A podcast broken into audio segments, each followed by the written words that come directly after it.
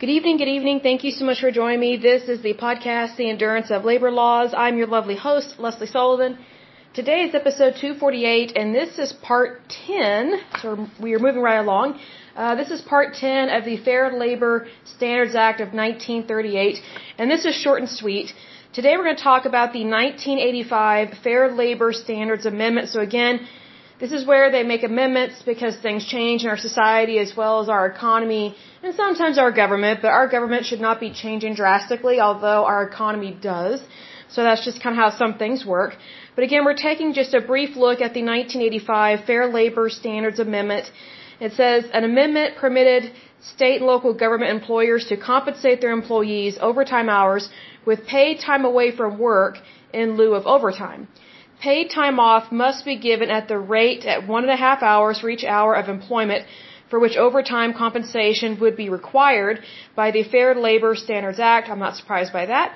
It says other employers may not compensate employees with paid time off in lieu of overtime pay.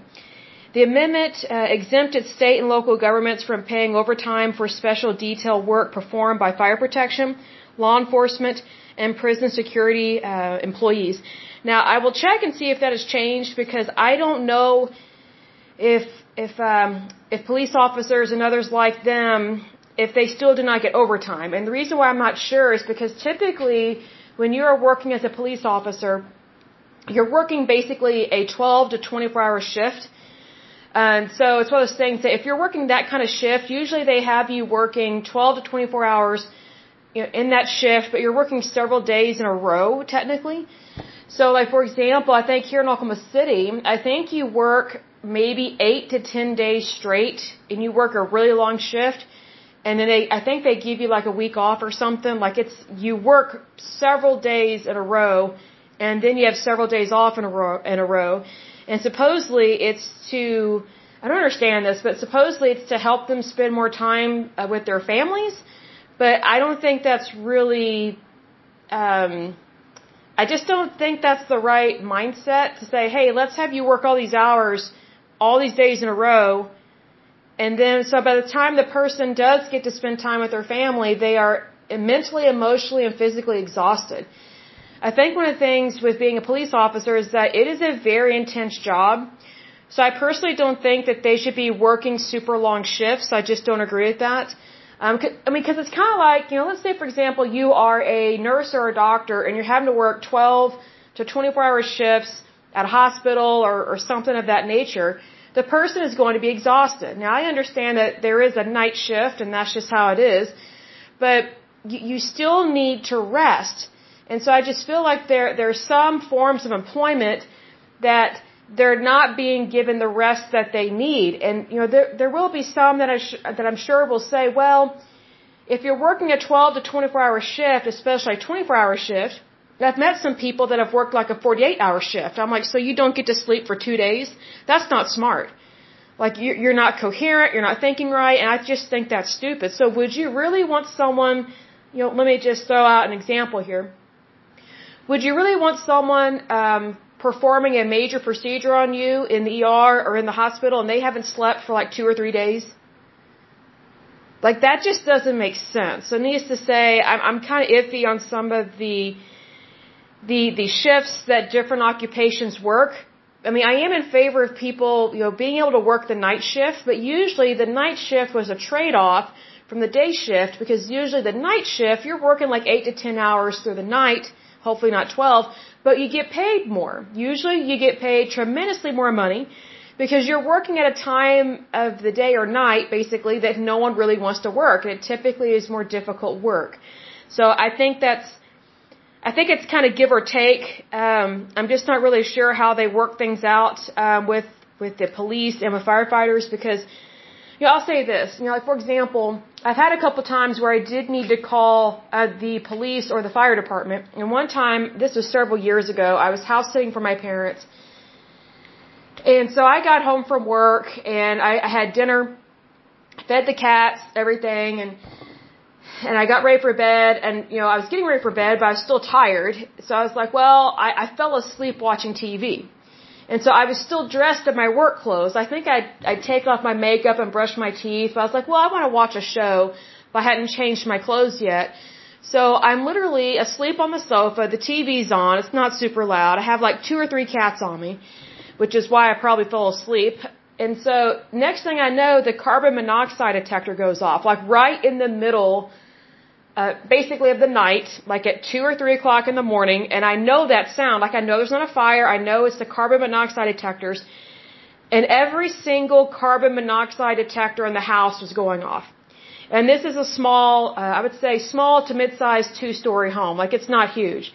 But for every detector to go off, I mean, the cats woke up. I felt their claws go into my legs because they're just like, what is this noise? I mean, it was pretty loud. And I was like, oh my gosh, that's the carbon monoxide detector. And so I immediately opened the windows and I opened the back door. And so I called 911 and I said, you know, hey, the, the I'm house sitting for my parents and the carbon monoxide detectors have gone off. I've opened the windows, I've opened the doors.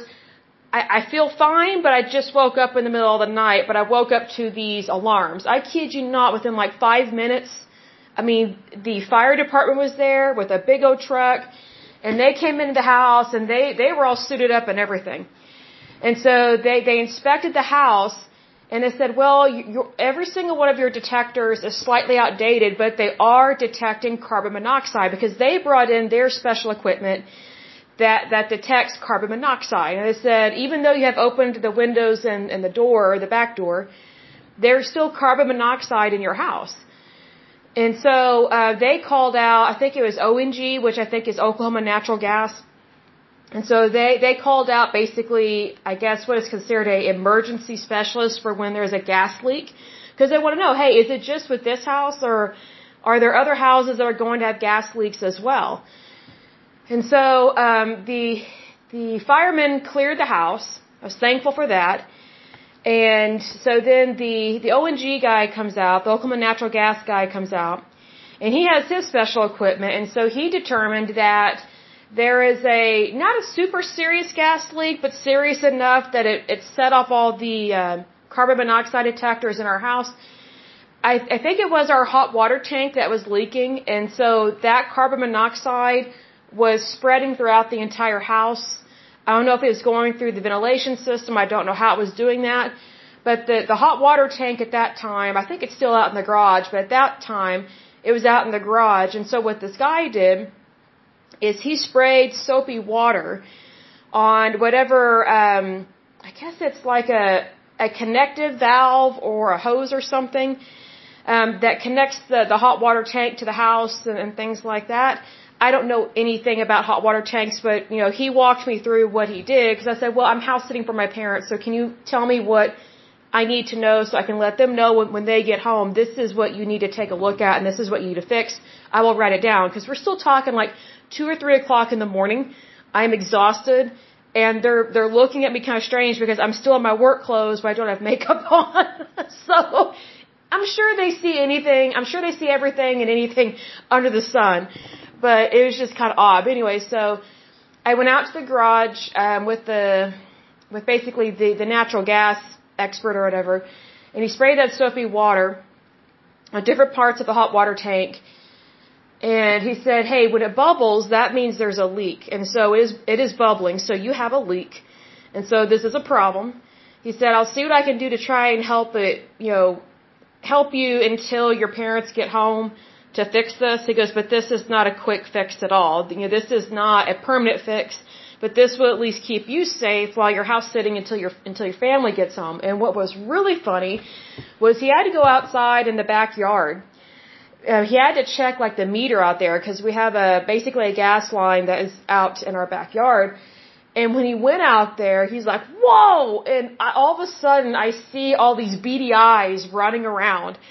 And you know, my parents' backyard, it kind of looks like a jungle. Um, my mother has a lot of, I guess, ground cover. And so it almost looks like ivy or something, not poison ivy, but there's a lot of ground cover because we have really huge trees in our backyard and not very much will grow under these trees. So my mother purposely planted all this type of vegetation that would grow in the shade. So it looks like a jungle out there, like literally. And so when this guy went out there, he had to, you know, venture through, you know, not the Everglades, but something like that, into our lovely little uh, wilderness. and I guess there were all these armadillos. it really startled him because he kind of screamed.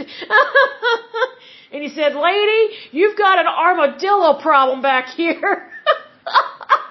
I just busted out laughing from the back porch because I'm standing there and I see him go out there in the dark and he has a flashlight and everything and then all of a sudden he yells or yelps or whatever, kind of screams and I see all these beady eyes, I see all this brush move. He, he, he, it was so funny. I'm making myself laugh anyway. Um, it's just the things that, um, employees run into with their job and so anyway, you know, it's funny, this is just a side note, you know, usually we have a possum problem. Um, usually we have possums that live in the trees and, you know, they, they climb all over our trees and sometimes we'll see a, a mama possum with a baby on her and things like that. And, you know, what's funny is that years ago, I'll, I'll tell you guys another story, it's kind of funny. Years ago when I was a little girl, we, we had a next door neighbor. They have since moved and they have probably passed away. But anyway, you know, this was a next door neighbor that was retired. And uh, him and his wife, they were like in their 60s or 70s or whatever. Well, we shared a fence with them to separate our yards, right? Like it's basically, it's like just normal suburbia, right? But you know, when you share a fence with a neighbor, when it needs to be replaced, you, technically you're supposed to share the cost of that fence. Well, this guy, this older gentleman, well, he wasn't really a gentleman. He was a jerk to us. But anyway, kind of sadly so. But I found out a story about him later. But anyway, as to why he was not a happy individual. I'm not giving an excuse for his hate or weirdness, but it just is what it is. But anyway, so we're, we were all for replacing the fence. But the fence that he wanted did not match the rest of our fence that encased our backyard. He wanted this super fancy fence that it's not just where you put up a, a, a wood fence like with the wood paneling, but he wanted cement and he wanted these really heavy duty steel poles and then you put up the, the wood fence that attaches to it, like a really fancy fence. And it's just like, it made no sense what, whatsoever. It was really fancy for like way back in the day, and this would have been back in uh, probably the early 90s because I was a little girl like this was considered a very expensive purchase and my parents like okay so this guy's like well i'm replacing the fence and, and this is what you're going to pay. So he didn't really give us a choice on what fence we could pick. And also he wasn't taking into consideration that we had like at that time we probably had like i'm trying to think five or six cats because we had a cat that had kittens and then we had a little dog we had a miniature dachshund. So this guy did not take into uh, into consideration at all that we would have to keep our animals inside while they're tearing down the fence, laying the cement, letting it dry, and then putting up these poles and doing all the installation, right? But it's like, you know, my parents were very accommodating to this guy because he was, he was elderly, he was mean, and just kind of weird, and was kind of a very hateful individual. But anyway, so my parents agreed to help cover the cost of this. So basically, you split it in half because you're sharing a fence. So what's funny is, is that, you know, we kept our cats inside. We kept the dog inside, we kept the cats inside the entire time this fence was being put up, right? Then this guy comes over to our house and is just yelling at my parents, just like going off on them. You did this on purpose, didn't you? Didn't you? Come look at this. So the the cement had been laid, and he goes, "What are these paw prints doing in the cement?" It was so funny. My parents were like, um, "We don't know. Our, our cats and our dog have been inside." He goes, "No, they haven't. I know those paw prints anywhere. You, your cats did this, didn't they? it was like, no, they didn't. So basically what happened was, the contractors that this guy had hired, they did a really good job. They, they laid the cement, but a possum had walked through the cement. And so now there are permanent paw prints in this cement, and so it dried overnight with these paw prints there, and so our crazy weird neighbor is like, "Why well, didn't want paw prints in this? How dare you have pets?" I mean, he was horrible. And so he blamed us for the paw prints, and you know, my dad and mom were trying to tell him, "You know, sir, you know, we do have pets, but you know, we we kept them inside." For obvious reasons, but we do have possums, and we're not in charge of that. Like, we don't control possums, you know, moving from one yard to another. Like, they live in the trees. They live all throughout this neighborhood. This guy, I mean, he was crazy. He was totally nutty, but I found out later as a teeny bopper or an adult. I don't know how this came up, but you know, him and his wife had moved away, and we we were glad he moved because he was mean. He he was a very hateful individual, and so um, I don't know how it came up, uh, my, but my parents told me that. Um, that their son had been in a motorcycle accident. I think he was like in his early 20s and he was permanently paralyzed, their son, and also he became basically a human vegetable. So I pray that he is no longer like that anymore. Um, but anyway, so this guy, I guess it was his only son, and he was very angry at the world, at everybody, because his son um, was paralyzed and became a vegetable because of a motorcycle accident. And it was just really sad. It's like, okay, I understand, you know, his his son got hurt but he was mean to everybody in the neighborhood. He was known for just being irrational. He would yell at us kids, even though we were in our yard. I mean, like there was one time, and I'll close with this. I know I'm like telling personal stories, but I think we all have like funny stories from our childhood. Anyway, so there was one Christmas that uh, that I remember. My sister and I we got really cool toys, really cool, and um, we got a boomerang. Well, my sister could throw the boomerang and it would come right back, right? Me, however, I could never get it to come back to me. I couldn't get it to do it. So my sister's like, she's like, Lesley, this is how you do it. And so she showed me how to do it. The boomerang, it worked perfectly for her. So I was like, all right, I'm going to do this. I was like, I believe in myself. I'm going to do this. So I was like, all right, I'll show you, you know, like a little sister looking up at the big sister saying, hey, I can do this. So I get the boomerang and I just fling it as hard as I can. Mind you, I'm a little girl. I, I'm grade school, little, little, right? The, boomer, the boomerang does not come back to me at all. Guess where it lands? On our hateful neighbor's roof. And my sister and I, we just stopped and stared at their house like, what are we going to do? We can't tell our parents. We can't tell the neighbor because he's crazy. His wife was nice, but I mean, she wasn't really a good buffer for him at all. I mean, who knows? Maybe she divorced him. I think when you're when you're hateful um, for a long amount of time, I can see why people divorce. I mean, I, I can understand it. Anyway, so I just remember my sister and I were both in grade school. Obviously, I'm younger than her by three years. I just remember us standing in our driveway and we're just staring at our neighbor's house and we're just looking at the boomerang. And so my, my sister and I, you know, normally we don't really get along very well. We, we just have totally different personalities. It's, it's just how it is. Now, let me say this: just because people are related, that doesn't mean they're going to get along. And also, just because they're they're girls does not mean they're going to get along. So, girls are not boys. That's just we we do not typically have camaraderie. I wish we did, and just dealing with girls and nature, but we we're just I don't know. It's just very rare to come across that. But anyway, so my sister and I would kind of join forces here and like brainstorming, like how can we climb up that guy's house and get the boomerang what are we to do? And I was like, well, if we do it at night, we've got to sneak out of the house without mom and dad hearing, and our bedtime is like 8 or 9 o'clock. So that's going to be hard.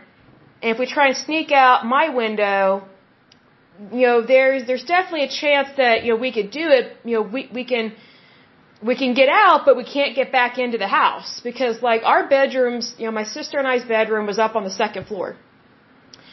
Her window did not have any ledge outside of it. Mine did because my window was right above the porch, the back porch.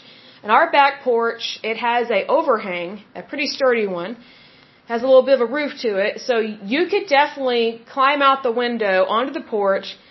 And we had one of those really uh, kind of old school grills. Um, obviously where you grill outside, but it connects directly to a gas line the grill was pretty sturdy. So I mean, I mean, we saw our cats jump up on the grill all the time, and then jump up to the roof or whatever the case may be. So we thought, okay, well, we could crawl out of Lesley's window, you know, walk on the roof, dangle ourselves from the roof, from, from the porch roof, jump down on the grill, sneak out of our yard, go to the neighbor's house, climb up some stupid trellis, and it was a single story house, but it's still pretty high, right? Especially for a little kid.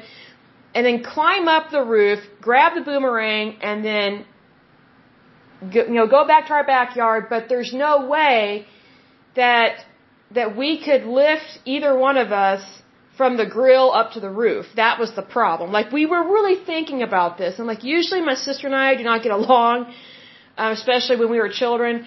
And we're like, well, I was like, well, I was like, I just don't have the body strength. And my sister's like, I don't either. I was like, well, do we have a ladder? And she goes, well, it, it's not really made for the roof. Like, my sister has a fire ladder. So, for example, if there's a fire, you know, it's like a, it's a, I think it was like a single-use ladder or something. Like if there's a fire and uh, you need to get out of a second or third story house or whatever, you use this ladder, but it's like how are you going to get back up? You know, it's just kind of concerning. So, we're just kind of like, okay, we're just going to leave the boomerang there and see what happens. So we, we kind of just forgot about. It. We're like, well, we're just going to leave it there. If the guy complains, he complains. But also, you know, we didn't tell him or our family, you know, we didn't tell him or our parents what what we had done, you know, about the boomerang.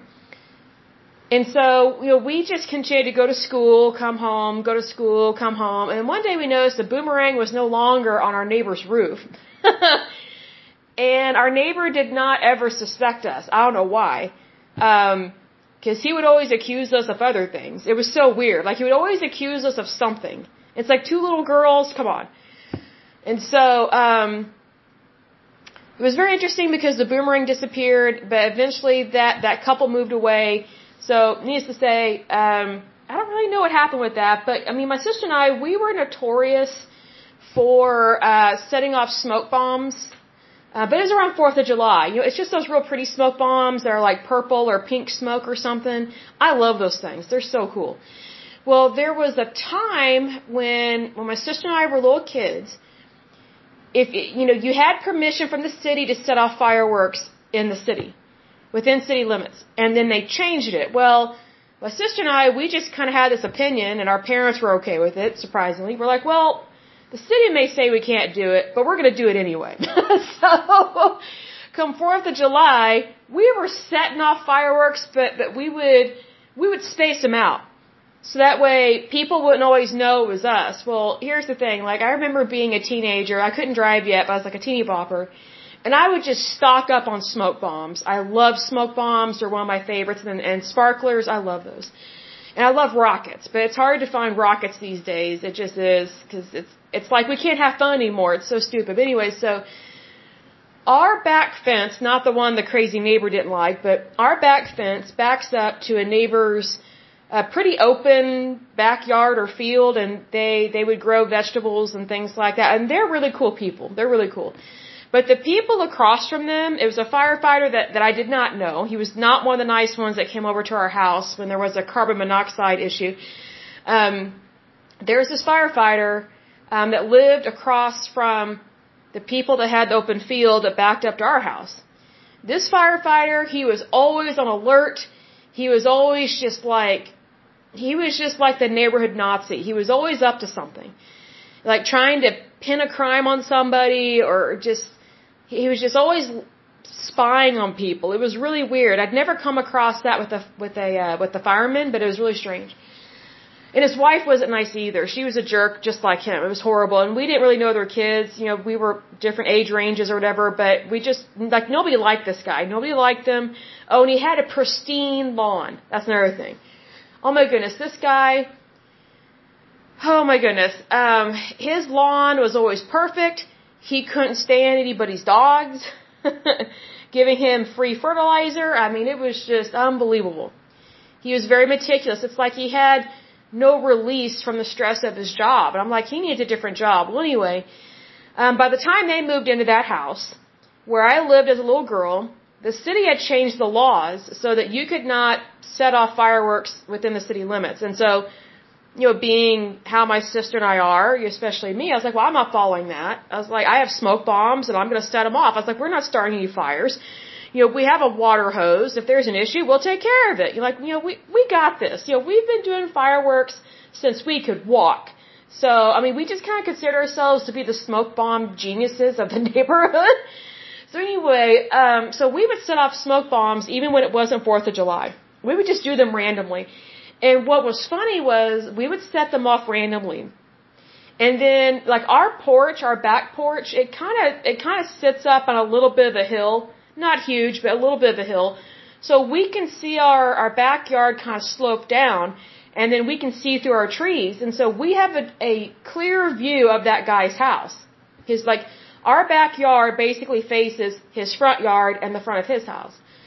So whenever we would set off a smoke bomb, we would run inside and then look out the window and wait for this this fireman to freak out because he sees pink or purple smoke.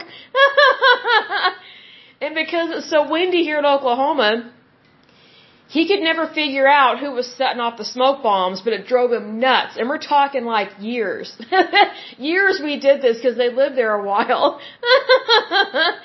they finally moved, and we were so glad when they left the neighborhood. They were not nice people, unfortunately, and I pray for them. I really do.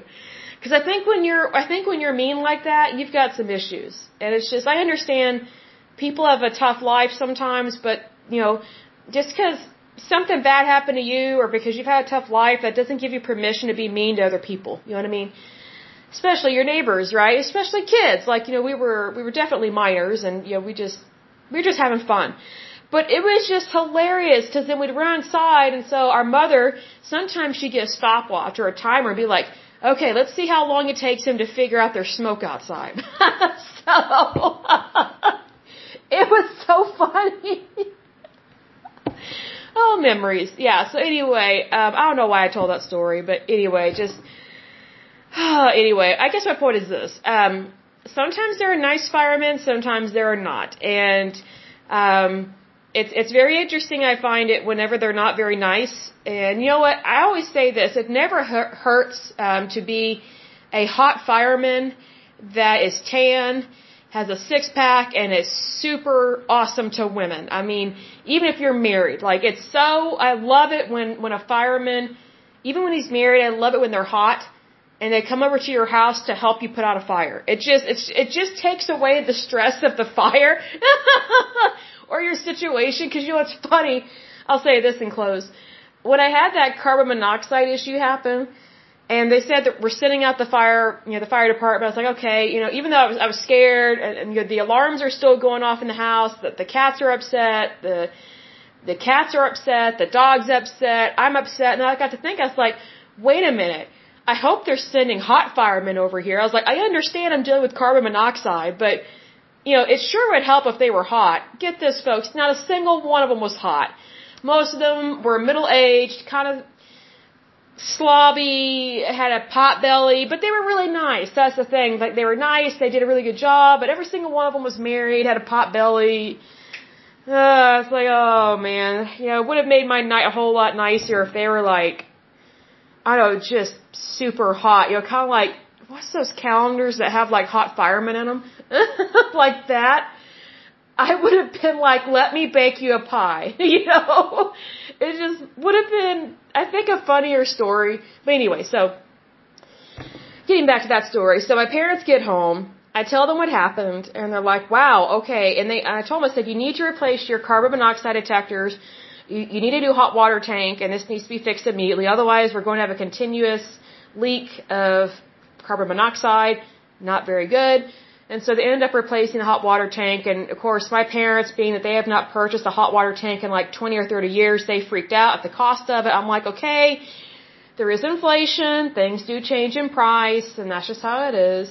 And so we end up getting really nice carbon monoxide detectors and, you know, everything's, everything's fine now. But anyway, that was years ago. And they're like, wow, had some excitement here at the house. It's like, yeah, there's a huge fire truck outside our house you know, it's funny, not a single one of our neighbors came over to ask if everything was okay. That's really funny. Because usually whenever there's a, an ambulance or a fire department truck or whatever, usually people wake up and they go over and ask you if you're okay, whatever. Nobody did that when I was taking care of my parents' house. No one. Because my parents asked me, I was like, no one came to check on me. No one. Even the neighbors that have known me since I was a little girl. They, I guess they just didn't wake up at all but usually they do whenever there's like these flashing lights or whatever. But they didn't like have their sirens; they just had their lights on and everything. But anyway, sometimes people notice things, sometimes they don't. But I guess what I'm trying to say is that um, with firemen, I'm not really sure how they get overtime if they do. I just don't know that much about them in regards to their employment because a lot of them are unionized. And so I'm not always a fan of unions with that because um if if firemen were to go on strike, that would be really bad because what if what if there's a fire and someone dies? You know what I mean? Like, you know, there are certain occupations that I don't think should be unionized at all because you're taking a huge risk of public safety and you know things happening in regards to that. So I think it's one of those things that you know being a plumber and that being unionized is not the same as a firefighter or a police officer because you know, whenever you are a fireman or, or a police officer, you're putting your life on the line and you're putting your life on the line because of the nature of your job. And a lot of their calls or their jobs are directly related to, to an emergency basically. Like basically someone has called 911 and said, hey, XYZ has happened, help me. So it's not like the 911 dispatcher can say, well, I'm sorry, we can't send anyone because they're, they're picketing right now. So, you know, if you're having a fire, you know, you really just need to use your fire extinguisher and if you can't make it out in time, well, I mean, you, you might want to call some people and let them know you're dying. Like, here's the thing, like, that would not be appropriate for a 911 dispatcher to say those things, right? Like, that would be very cold, very hateful, very horrible. But here's the thing, if you have certain jobs like that, that are regards to public safety and are unionized, they could easily just quit one day and walk out, or well, they wouldn't quit, but they would you know go on strike. And it's like so. Sometimes with uh, labor unions that deal with like I would say firemen, police officers, and jobs like that, and sometimes utility workers. You know, if ever they go on strike, we're screwed. And I don't think that's right. You know, like for example, um, there were the air traffic controller strike in the 80s, and you know Ronald Reagan called them out on, said, "Hey, you can't be striking like this. You know, you know, all the planes are grounded because you're saying you want this amount of money and you are refusing to cooperate with the federal government even though you are federal employees. And he, gave them an ultimatum. He said, you have 24 hours to show up to your job. And guess what? Some of them did not show up. The majority of them did not show up, so a lot of them were fired. And they, they deserved it because, see, here's the thing. They work in an industry where you cannot ground planes like that. I mean, you just, it just doesn't make sense.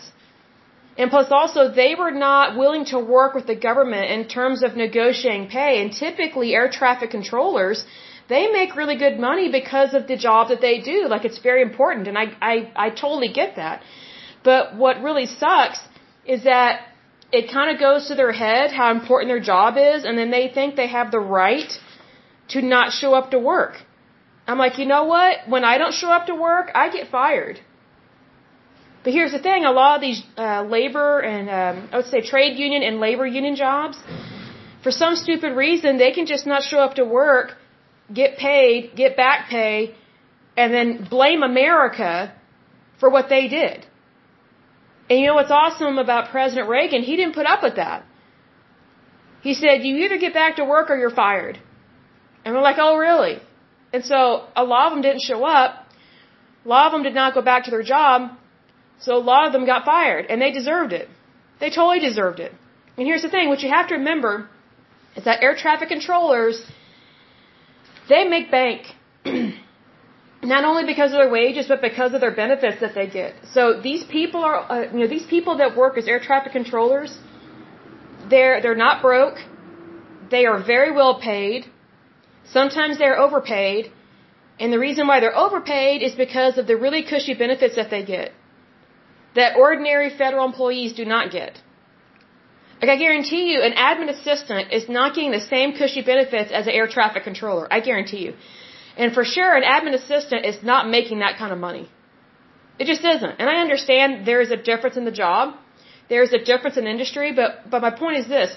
There are some jobs that you can't just not show up because it affects the country.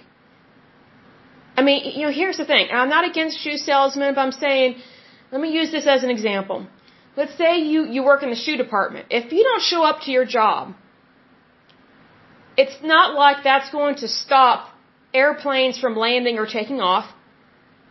It's not going to stop police officers from, you know, responding to a robbery or a break-in. It's not going to stop firefighters from putting out fires. But if those different industries I just mentioned that are very important, if they go on strike or throw a hissy fit, then you know it's basically um, on the citizens to do a job that they're not trained to do. That's a big problem. So needless to say, I am in favor of fair labor standards, but they need to be reasonable and realistic. Because typically what happens, whenever you get labor unions or trade unions involved, they take over an entire industry and then they make it almost impossible to pay these people their wages because their wages are so high and then they complain about their contract. It's like, okay, here's the thing. I think sometimes the federal government caves into these unions instead of saying, hey, we can't afford to pay this. You've got to be realistic. And if the union says, well, we're not going to show up to work, we're not going to do the job, then I think the federal government should do exactly what President Reagan did and said, fine, you're fired. Bye. We'll, we'll, we'll get private contractors. We'll get somebody that actually cares to show up. We will get people that have morals and values and that care to do the job and do it well. Because my personal opinion is that if you're picketing and you're not showing up to do your job, but yet you expect more pay, I think that is greed. It's as I've said in times past, greed is not just in Wall Street. Greed is in so many other places that you would never think to look. Like typically when people think about greed, they think it's just bankers and stockbrokers and hedge fund managers. And I mean, here's the thing. That's the last place I would look for greed because those industries I just mentioned are heavily regulated. In fact, they are overregulated. So, you know, I look at it this way. Most of the greed that hurts our country is not where it's regulated or overregulated. It's where basically no one cares to look and to acknowledge that greed takes place. And also, here's another thing: greed is not capitalism. And I understand that there's that movie with Charlie Sheen's uh, father in it. There's like some stupid line about capitalism and greed or whatever. It's total bull. Like, are you really gonna basically make a movie um, your your reference book for your source? You know what I mean? Like, I, I don't understand why people. I, I don't get why they will watch a movie and they're like, oh, yeah, that explains our country. I'm like, it's a movie. It's fiction. Meaning it's not real. Because if it was real, it would be nonfiction. So, I find it very interesting that a lot of people will use that quote, and I can't think of it off the top of my head, but, you know, here's the thing. You really shouldn't live your life by what is said or done in a movie. I think that's stupid. Like there was this one guy I dated. We didn't date very long. This is way back in college or whatever. He honestly did not believe that we had landed on the moon because of a movie that came out. I can't remember the name of it. I didn't watch it, but he he saw this movie that basically said that we did not actually land on the moon and that it was a hoax. Well, this guy, whom I thought was smart, he turned out to be an idiot and a moron. He totally threw common sense out the window and he, he threw the history of the United States out the window, especially during the 1960s. And he said, oh, well, we didn't really land on the moon. I was like, what do you mean? He goes, well, I saw this movie and, and it showed me, you know, it showed me the truth. I was like, I was like, you mean a documentary? He goes, no, a movie. I was like, well, movies aren't real. And he just looked at me in shock. He goes, Lesley, this is real. We did not really land on the moon. I'm like, you've got to be kidding me. I mean, his IQ in my mind just went extremely down. Like if it was a stock, it would totally be plummeting.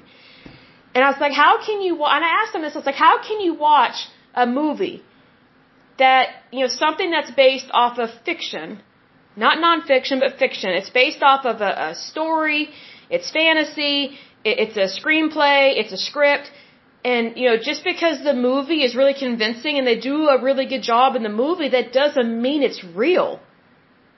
That doesn't mean that the history of our country actually happened like what they did in the movie. Hollywood is notorious for being inaccurate. All the time. All the time, Hollywood is completely wrong. But this guy, hands down folks, he totally believed that because he saw this movie in the movie theater that talks about how the moon landing is fake and the government fooled everybody with fake footage on TV. And I was, I was just like, wow, so it, it was so strange. And here's another thing. He was like a, uh, I think like a psychology or, or a therapy major or something. I was like, wow, how can you be majoring in psychology or, or, you know, therapy or whatever, counseling, and yet believe something so stupid and so irrelevant and you, you're you're you're placing that movie, which was based on just a stupid story, it's not real.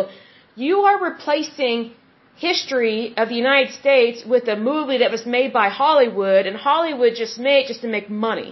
And also, Hollywood does things like that to be controversial. It's like, why would you believe in that? Why would you go along with that? And he's just like, Lesley, you don't understand. You know, you don't understand because you're Republican, you're conservative. I was like, oh, you mean I have common sense? I was like, is that what you mean? Like, you know, we learned about the moon in grade school. This is being taught in public school. So I would think that if, if we didn't really land on the moon, then, then why do we still have NASA? Like, why do we have a space program?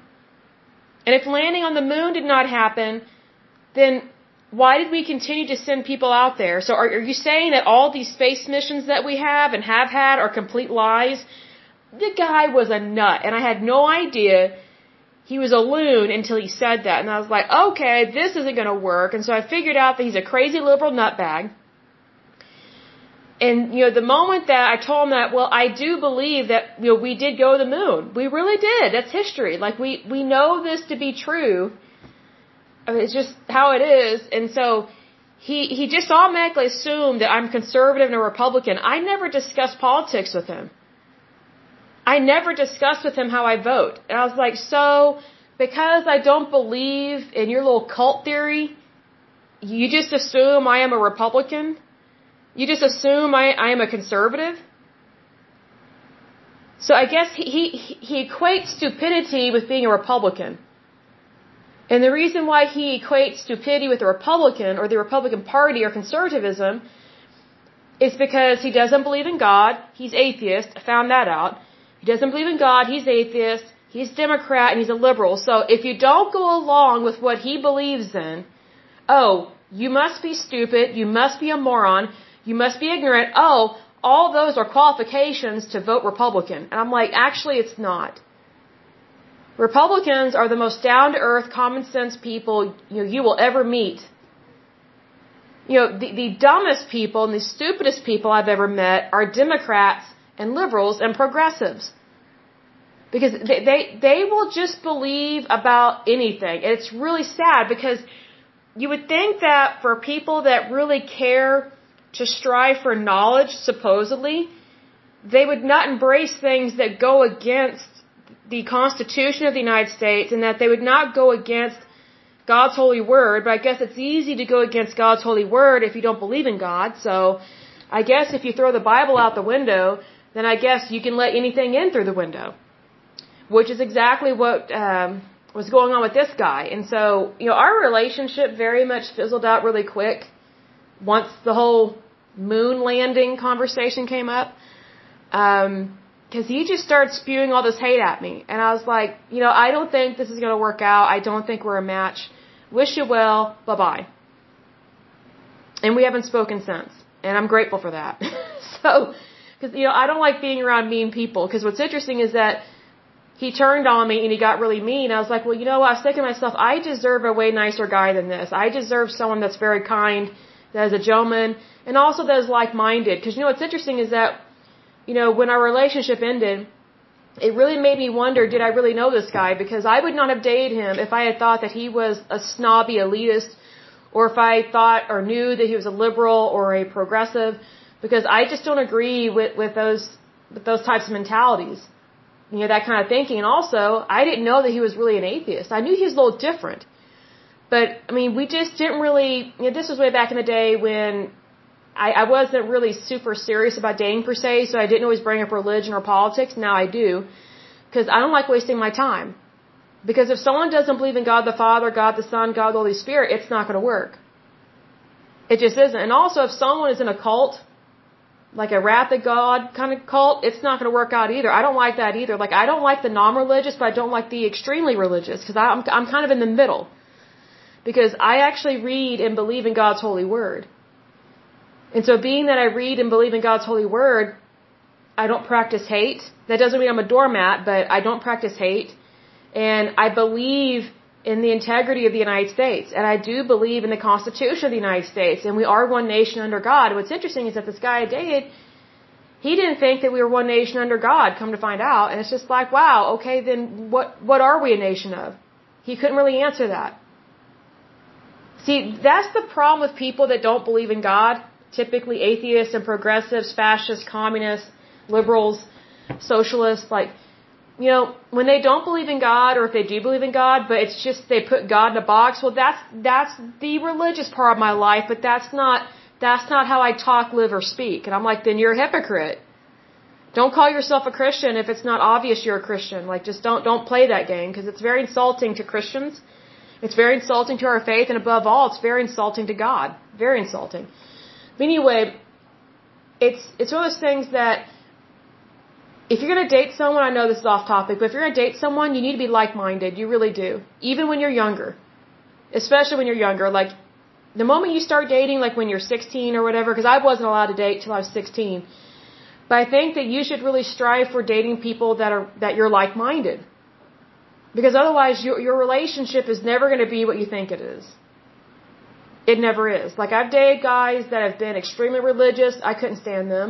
I've dated guys that were completely anti-religion. I couldn't stand them either because oh my gosh, they slept around like like prostitutes except they didn't get paid. I mean, it was just they were just male whores, is what they were called, or man whore, whichever word you want to use, male or man. Um, and I was just like, wow, why are you interested in me? Because that's not my lifestyle at all, at all. So I guess you know, whenever these guys that sleep around, I guess whenever they run out of women to sleep with, I guess that's when they they circle back to the women that don't put out. So I'm like, well, um, it's not going to work because you you expect me to do something that goes against you know, the way I live and what I believe in. You know, know, now these days I just tell a guy, hey, if you want to have sex, you got to marry me. Where, where's the ring? And I'm not saying it's got to be some huge rock or something, but I'm saying that, you know, if you want to have sex with somebody, it shouldn't just be sex. I don't mean to get off topic here, but if you want to have sex with somebody, you really need to ask yourself, okay, is this just lust or is this love? Because if you're just having sex but you're not making love, that's a big problem because you're just using someone. And so, needless to say, I think there are a lot of women that get used that way. And I think that's really unfortunate. So that's why it's really important to recognize it is important, excuse me, it's very important to understand that you need to set boundaries when you're dating. Because if you practice setting boundaries in your dating life, then it also helps you set boundaries in your professional career. And this has helped me a lot. A lot. So I learned that when I set really good, strong boundaries in dating, that actually helps me in my professional career. And because it helps me in my professional career, I'm able to spot a whole lot of weasels really quick. Because a lot of my work experience comes from having to deal with weasels. so and that includes labor unions and trade unions and things of that nature. And also, you know, it's one of those things that because I have boundaries, I, I know basically when the federal government is trying to pull something, especially with labor.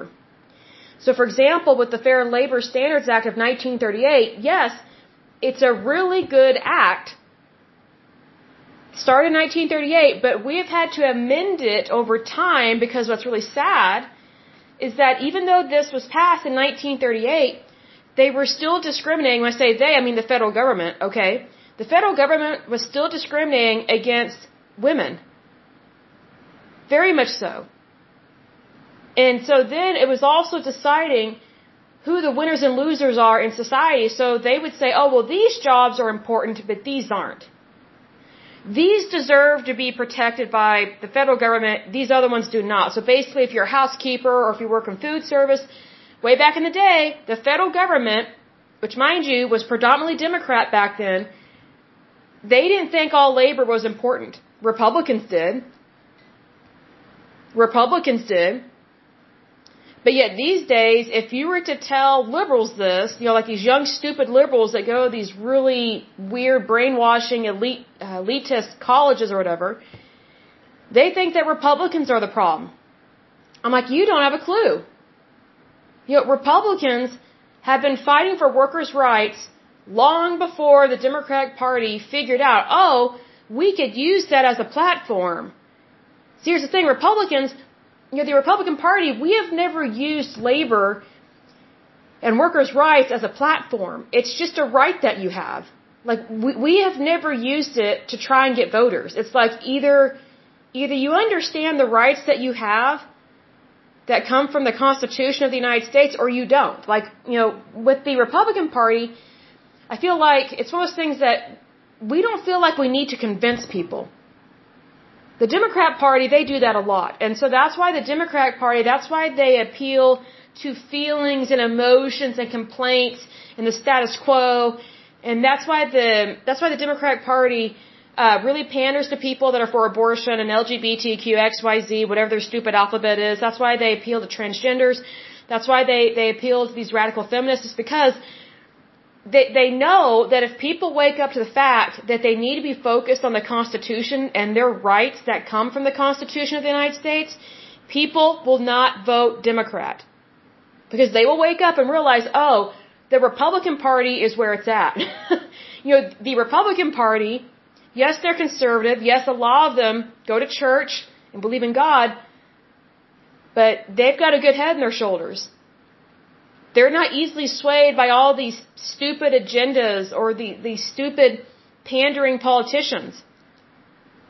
So needless to say, you know, what's really interesting to me is that with the Fair Labor Standards Act, you have to remember, and I don't think a lot of people know this, you know, we had a long run of, of Democrat presidents during this time.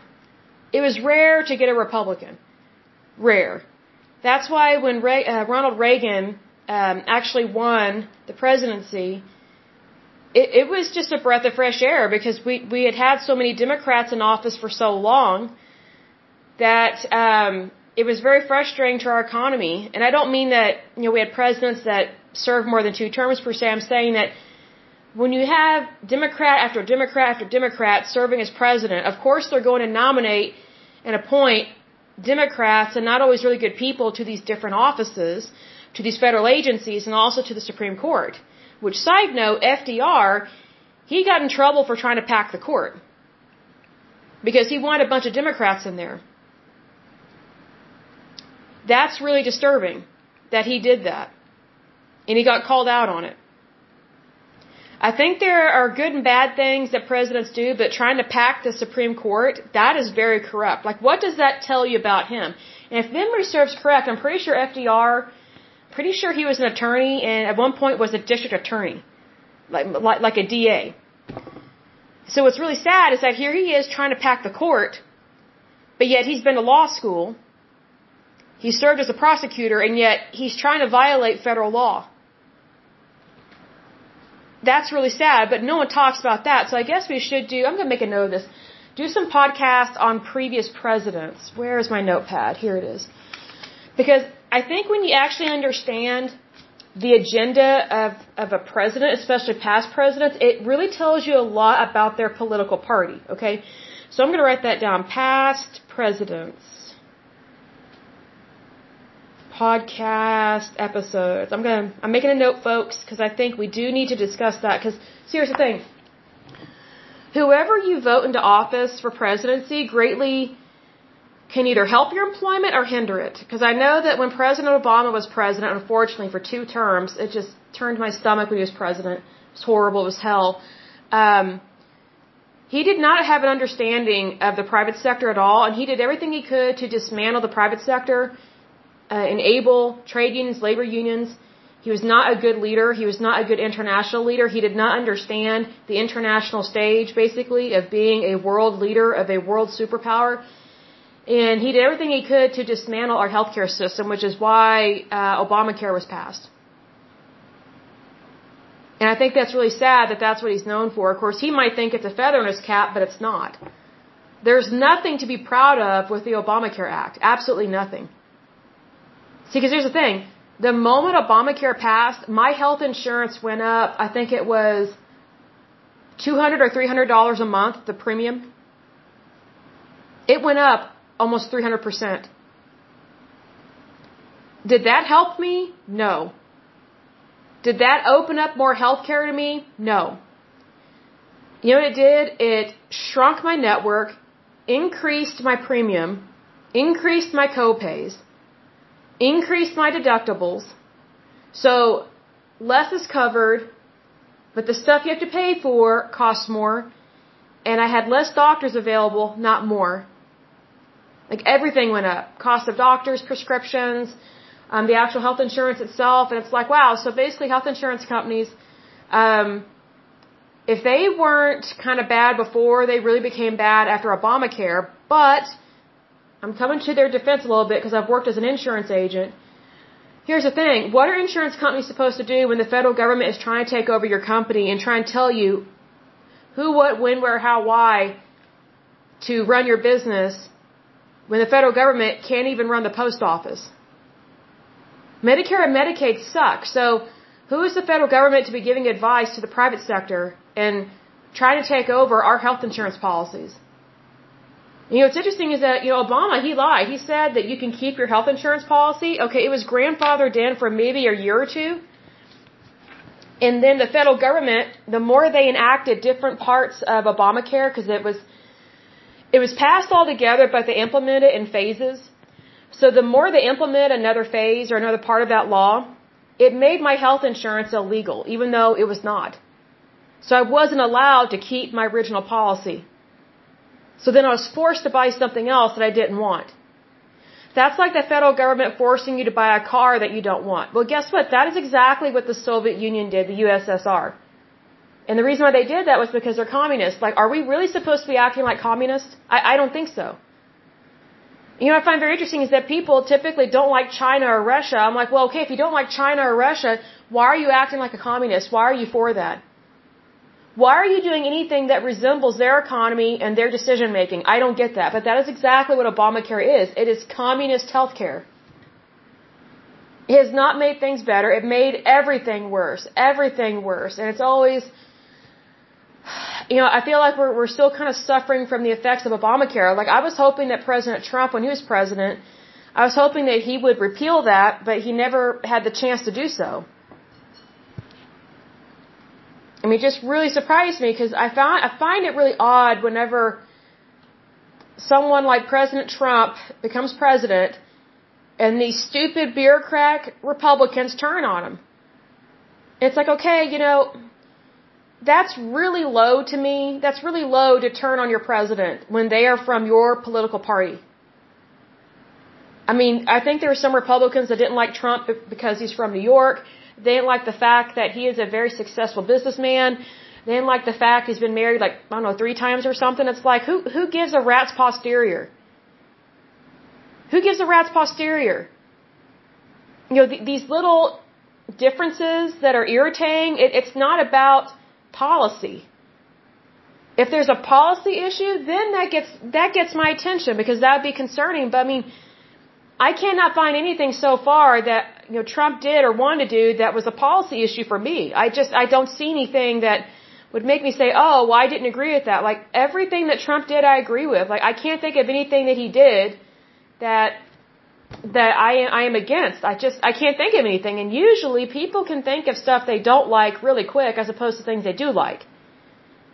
But I can't think of anything. And I think it's very unfortunate that President Trump did not get a chance to serve a second term because I think he had I think he had wonderful plans for the United States, I really do.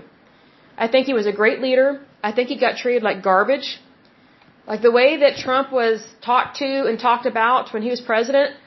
Oh my goodness, if anyone had talked about Obama or JFK like that, I mean, it would have just been unheard of. But our media was just so hateful to him. And, you know, I've said this before you know, if you can't respect the person that's serving in office as president, respect the office. Because differences come and go, but not liking someone is not an excuse to disrespect someone and the office that they are serving in.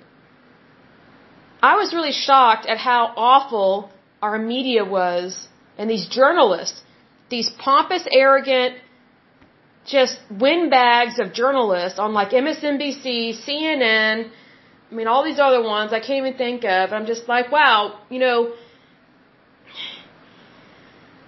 it just really surprises me when people act like that at their job and they think it's their job to be mean. But it's like when a Democrat's in office, oh, they're they're thick as thieves. It's sickening to me. I was like, you know what? Even though I didn't agree with, with President Obama being president, I mean, he was rightfully elected. Even though I didn't agree with him, I didn't vote for him, I still respected him as a person. And I also respected the office of the presidency. You see, that, that takes character to do that because you're separating your dislike basically from how you behave or think or treat someone. You know what I mean? And so needs to say, whenever Trump became president, I mean, to me, he was just a breath of fresh air. And also, he, he's a New Yorker, so he's blunt. And guess what? Our media, they're not used to being called out.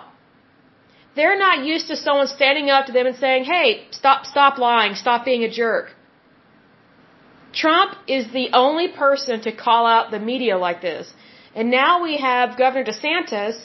He's calling out the media. And I'm so glad. I'm, I wish more Republicans would call out the media and just say, hey, if you're going to act like that, you're not going to be invited to these meetings and I'm not going to talk to you. I'm not going to answer your questions. If you cannot, if you, if you cannot behave appropriately, then you're out of here. Or if you're just going to continue to lie about me, you're out of here. Like, I wish more Republicans would behave like that. Because I think one of the biggest mistakes Republicans have made over the years is that they, they have held back from calling people out on their bad behavior. Especially when it comes to the liberal left and when it comes to our media, especially like our media giants like CNN, MSNBC, NBC, ABC, all these other channels or whatever. And it's like, you know, I don't think people realize just how much money these super mega powerful uh, journal countries, or not countries, but companies make. It's just really sad, like how much they control what we hear, see, and read. I mean, thank goodness for freedom of speech. I mean, just think about like CNN. I could easily see them being a really good network to to be in the Middle East because they love being controlled by liberals. You know, I don't think a lot of people realize that in many other countries on the face of this earth, the the news, the media, and journalists, they are not free. They are controlled by the state. They are controlled by the state, meaning they are controlled by the government. So nothing ever gets gets out of the country basically, and plus their citizens are hardly ever told the truth about what's going on. And I could easily see MSNBC being like that, CNN, ABC, NBC. I think the only ones holding out is Newsmax, Fox News, um, we call it OETA PBS, but basically there's a news hour on PBS, which is the public broadcasting station. I mean, sometimes they're they are a little liberal, but you know they're they're not crazy liberal. Like they just say it like it is, even though it's got a little bit of a slant. Oh, and then the BBC. Sometimes the BBC is really good. Other times it's anti-America. I mean, especially whenever there's a Republican in office, that's when the BBC kind of goes a little crazy. And then um, what's that other station? Ah, what is it? It's it's it's a public, supposedly a public channel. Is NPR? I think. Oh man, th- that station used to not be liberal. Now they are very liberal. And I used to listen to NPR all the time because I used to listen to NPR on the way home from work, and this was years ago. And it was just really informative stuff, and they would have really interesting articles from all over the world and things like that. And I thought that was really cool. But now it's just anti-America, it's anti-freedom, it's anti-democracy, it's anti-capitalism, it's anti-private sector, it's anti-Republican, it's anti-conservative. I mean, it's just like, really, like, are you just trying to tear this country apart? Are you trying to destroy it? Because if you get rid of all those things I just mentioned, we don't have a country. And that's a pretty big issue. Because if you don't have a country, you have enslavement. You have entrapment. You have tyranny you have a dictatorship, you have communism, you have Marxism, you have fascism, and you have revolutions. You know, you have you have really bad ideologies that claim to care about you, but they really don't. Hence, that would also be called fascism. But I don't want any of that. I, I love and respect our country. Like, I just love it. I just love my country so much. And I don't like seeing it being pulled apart by these idiots and morons that claim to care about people and they claim to be quote unquote inclusive, but they're not inclusive. They're very horrible to Christians. They're very horrible to conservatives. They're very horrible to Republicans. They are very horrible to people that believe in traditional marriage. They're very horrible to women that believe that, hey, you're only a woman if you're born a woman. I mean, I, I think that a lot of this crazy stuff is on, is on its way out the door. I think people are waking up to just how radical um, and weird some of this stuff is, and that's nonsense, and that we need to get back to the basics, and we need to get back to the foundation of this country. And also, we need to be embracing our, our, our history of this country, not shaming it, not blaming it. That doesn't mean that we, we sweep anything under the rug. We say it like it is. Like, I, I can remember being in public school, because I, I haven't gone to private school. I remember being in public school growing up. We talked about the Civil War. We talked about slavery. We didn't go, oh yeah, that was great, wasn't it? No. No. We read about, you know, the good, the bad, the ugly with that. And what's interesting now is that the people that claim to really want to protect African Americans, they just want to wipe out all history and they don't want African Americans to know about how it was the Republican Party that was against slavery and basically said, we're going to have a war over this. Slavery is going to end. You either stop having slaves or we're going to have a war. So it was a Republican president, President Abraham Lincoln, that initiated the Civil War. And the North fought against the South because the North, which is strange, this is weird to say this, but it's true, the North was predominantly Republican back then whereas the South was predominantly Democrat. My, my, how things have changed. Now we have the North, you know, basically New York and all these other um, states up there, almost said countries, because New York, it tries to act like it's its own country, just like California, and that's why they're so screwed up and weird and don't enforce law. They um, basically break the law. But anyway, what's interesting is that the North has now become Democrat and the South has become Republican. But yet you have the liberal left that wants to obliterate history. So it's like, okay, if, if you really are against slavery and you really are for human rights, why would you want to lie or hide the history of any country? Because if you don't know the truth, you will never be set free. You will always be enslaved to a lie. You will always be enslaved to a narrative that is not your own. It's just whatever is being fed to you by the powers that be in your media or your state run media, whatever the case may be, and you know, you'll just basically fall for anything that comes out of these politicians' mouths. Or journalists. I mean, sometimes these journalists, I mean, some of them would make great Democratic presidents because they know how to lie out of both sides of their mouth. They just do. Like no truth comes out of hardly anything from CNN, NBC, see MSNBC, CNN, ABC, and there's another station I can't think of. It's just like, you know, I, I hardly watch any news. My news basically comes from YouTube. Like if there's something important or if there's like a news alert, it pops up on my phone. That's really the only way I get news. Everything else, I'm like, I just don't care to be a part of it. I don't care to waste my brain space with that here's the thing. I used to never distrust journalism like this. See, because here's the thing. I remember being in college, and I realize I'm going over time here, but I'll, I'll close with this. I remember being, being in college, and I took a journalism, a journalism class, excuse me, and we were taught the ethics of journalism. Ethics. And if you don't follow these ethics, you will be kicked out of journalism and nobody will hire you wow, how things have changed. Now there's no ethics, there's no morals, there's no values, and now it's just a big old fat cesspool. Like journalism is in the tank, like the toilet tank. I mean, it's it's it's in the outhouse. Journalism, you know, it used to mean something to be a journalist. It used to mean that that you long and strive for truth and you want people to know the truth. You want it out there because you believe in freedom of speech. Good luck finding a journalist that thinks that way these days. It's rare.